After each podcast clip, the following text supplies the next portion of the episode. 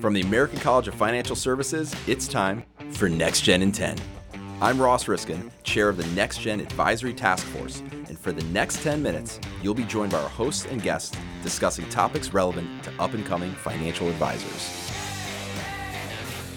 Hey, all, it's Alana Phillips here to talk with Joe Fink, a wholesaler with Lincoln Financial Distributors. Thanks for hanging out with me today, Joe. Thank you. I'm so excited to be here.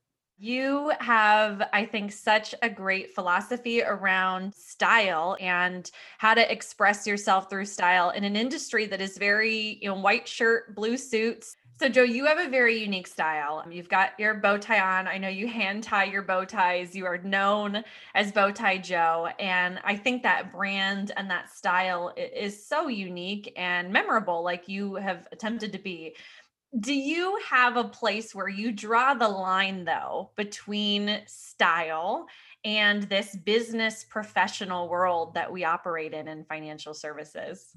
That's a really good question, especially when it comes to what's that line. And every day I'm always trying to evaluate what is that line?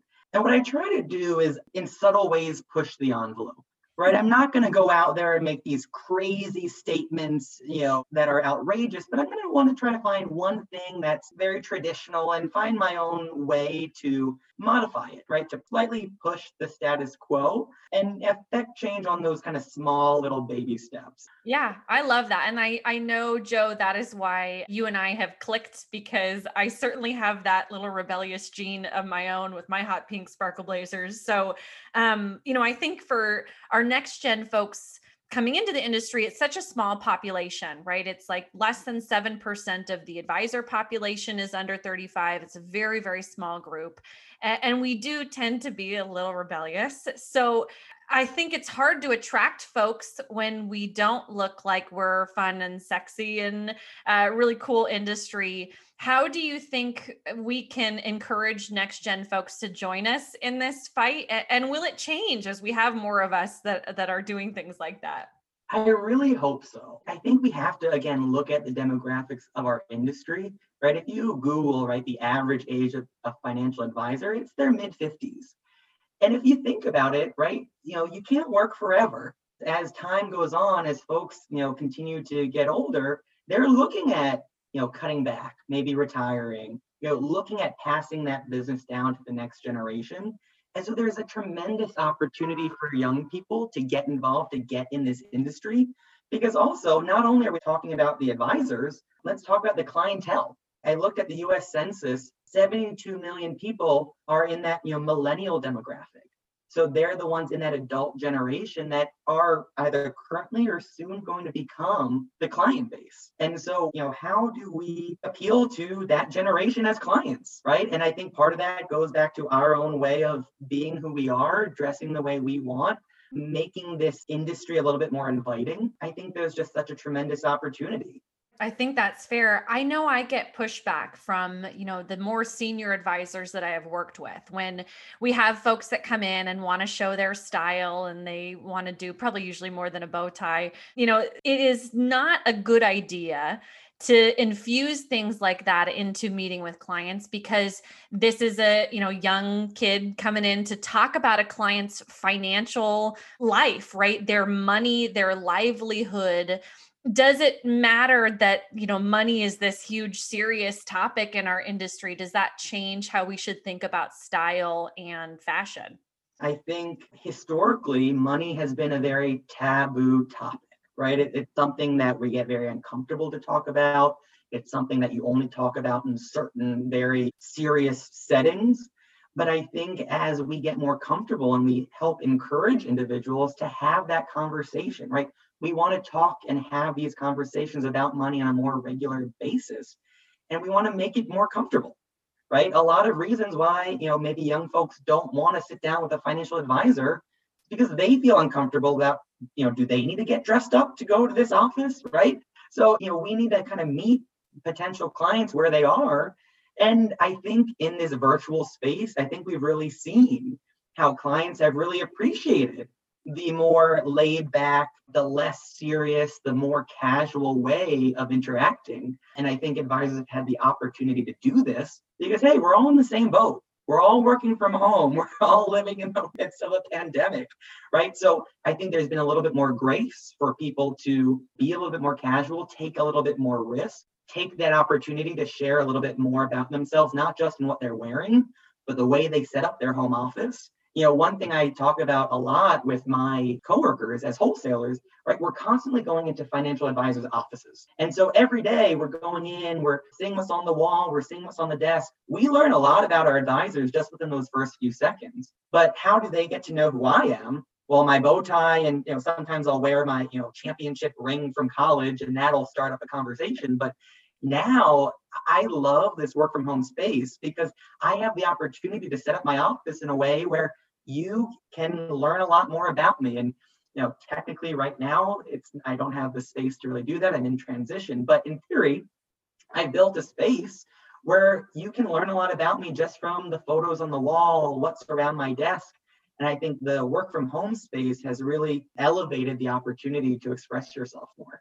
You're sort of a mind reader, Joe, in terms of where I hope this conversation would go, because it almost sounds like we as an industry have perpetuated this serious, uncomfortable feeling around money by the space in which we talk about it and what we wear when we're talking about it, right? If I feel like I need to dress very rigid and professional because we're sitting in this, you know, mahogany desk room with white walls and pictures of a man and woman retiring, then it really changes the dynamic of how comfortable I feel talking about money, right? So if you're in your own personal space, you're telling me we're going to get maybe a different relationship with money that could come out of this? I agree. I agree 100%. So, how can next gen folks in especially this virtual world think about themselves as somebody that puts that message out to their clients right if they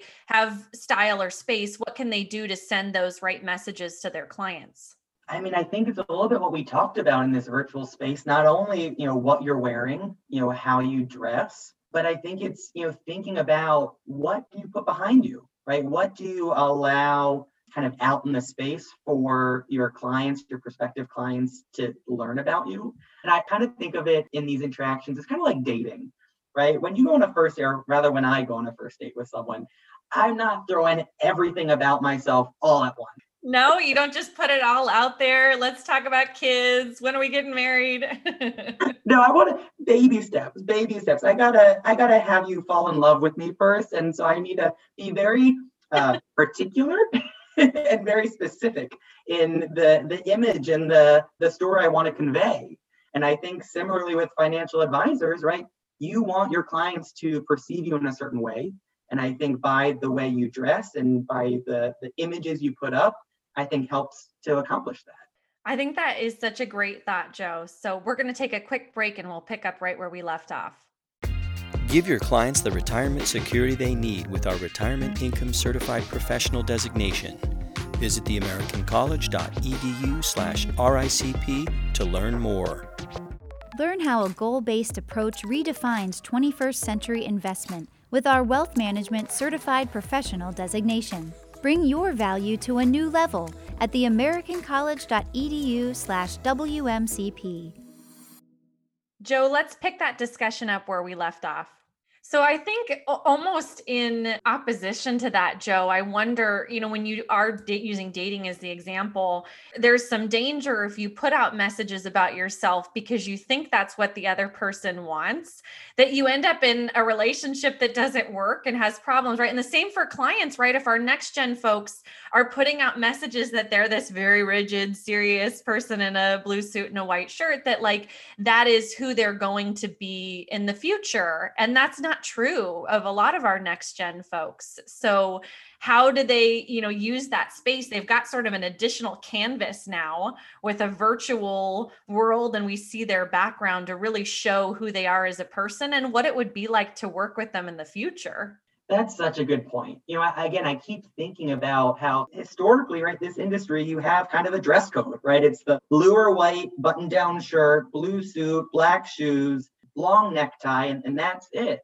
But for some people, that might be just who they are. But for some people, we want to do something different. We want to show who we really are. And I think that's by again, little things like the bow tie, by the pink jacket, by the artwork in your background. I think the work from home space, I think, has really allowed for more of those opportunities to really get to know your clients and for your clients to get to know you. And so I, I, really am hopeful that this will continue on once we kind of return back to in person. You know, my sales manager once said, or has been saying, COVID 19 has not been a business disruptor, it's been a business transformer. Right, we are transforming the way we do business based off of you know this new working situation. So I'm excited for for what's to come. Yeah, I think that dress code has been a turnoff for a lot of folks. I know as a lady, I, I'm fortunate. I think I missed the like women having to wear a pantsuit phase because that is just not that cute, at least on me. And then there's plenty of women, you know, that's your style. I love it. I, I completely support it.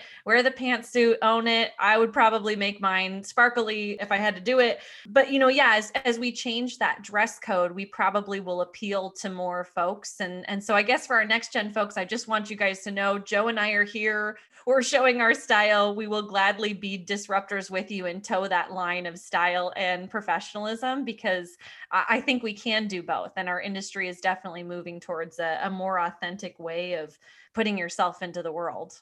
And can I just add one more thing? I do think it's important to acknowledge that the way we talk about professionalism in this industry was invented years ago for a very small subsect of the world, right? It was mainly geared for white married men. And I think right now, as you know, I think about my Black and Indigenous and people of color friends where they don't fit into that definition. You know, and I use the example of in California, the Crown Act, right, which is the Creating a Respectful and Open Workplace for Natural Hair Act back in 2019. You know, the fact that we had to pass a bill to allow people of color to wear their hair naturally and allow that to be professional, it makes me kind of question why we define professionalism the way we do and how we can work on adjusting that to make that more inclusive for more people. Yeah, I think that's so important. I mean, you talked about the demographics of our industry, and we are 85% white and 86% male. And so that original dress code was for a group of individuals that the industry doesn't serve as much anymore. So, you know, there's an example of the the piano, which we should all be familiar with, was created for white men to play. And so the size of the piano keys and the way the piano is structured is based on a man's hands. And so the piano industry has since changed and they would like to have female pianists, but unless they change the piano, women's hands are not really going to change in size. So, uh, you know, our industry is sort of like that piano. There's no reason that it had to be built that way. There's no reason we had to have the dress code be this way. So, are we willing to change it and, and change that piano so that other folks can feel comfortable being themselves here?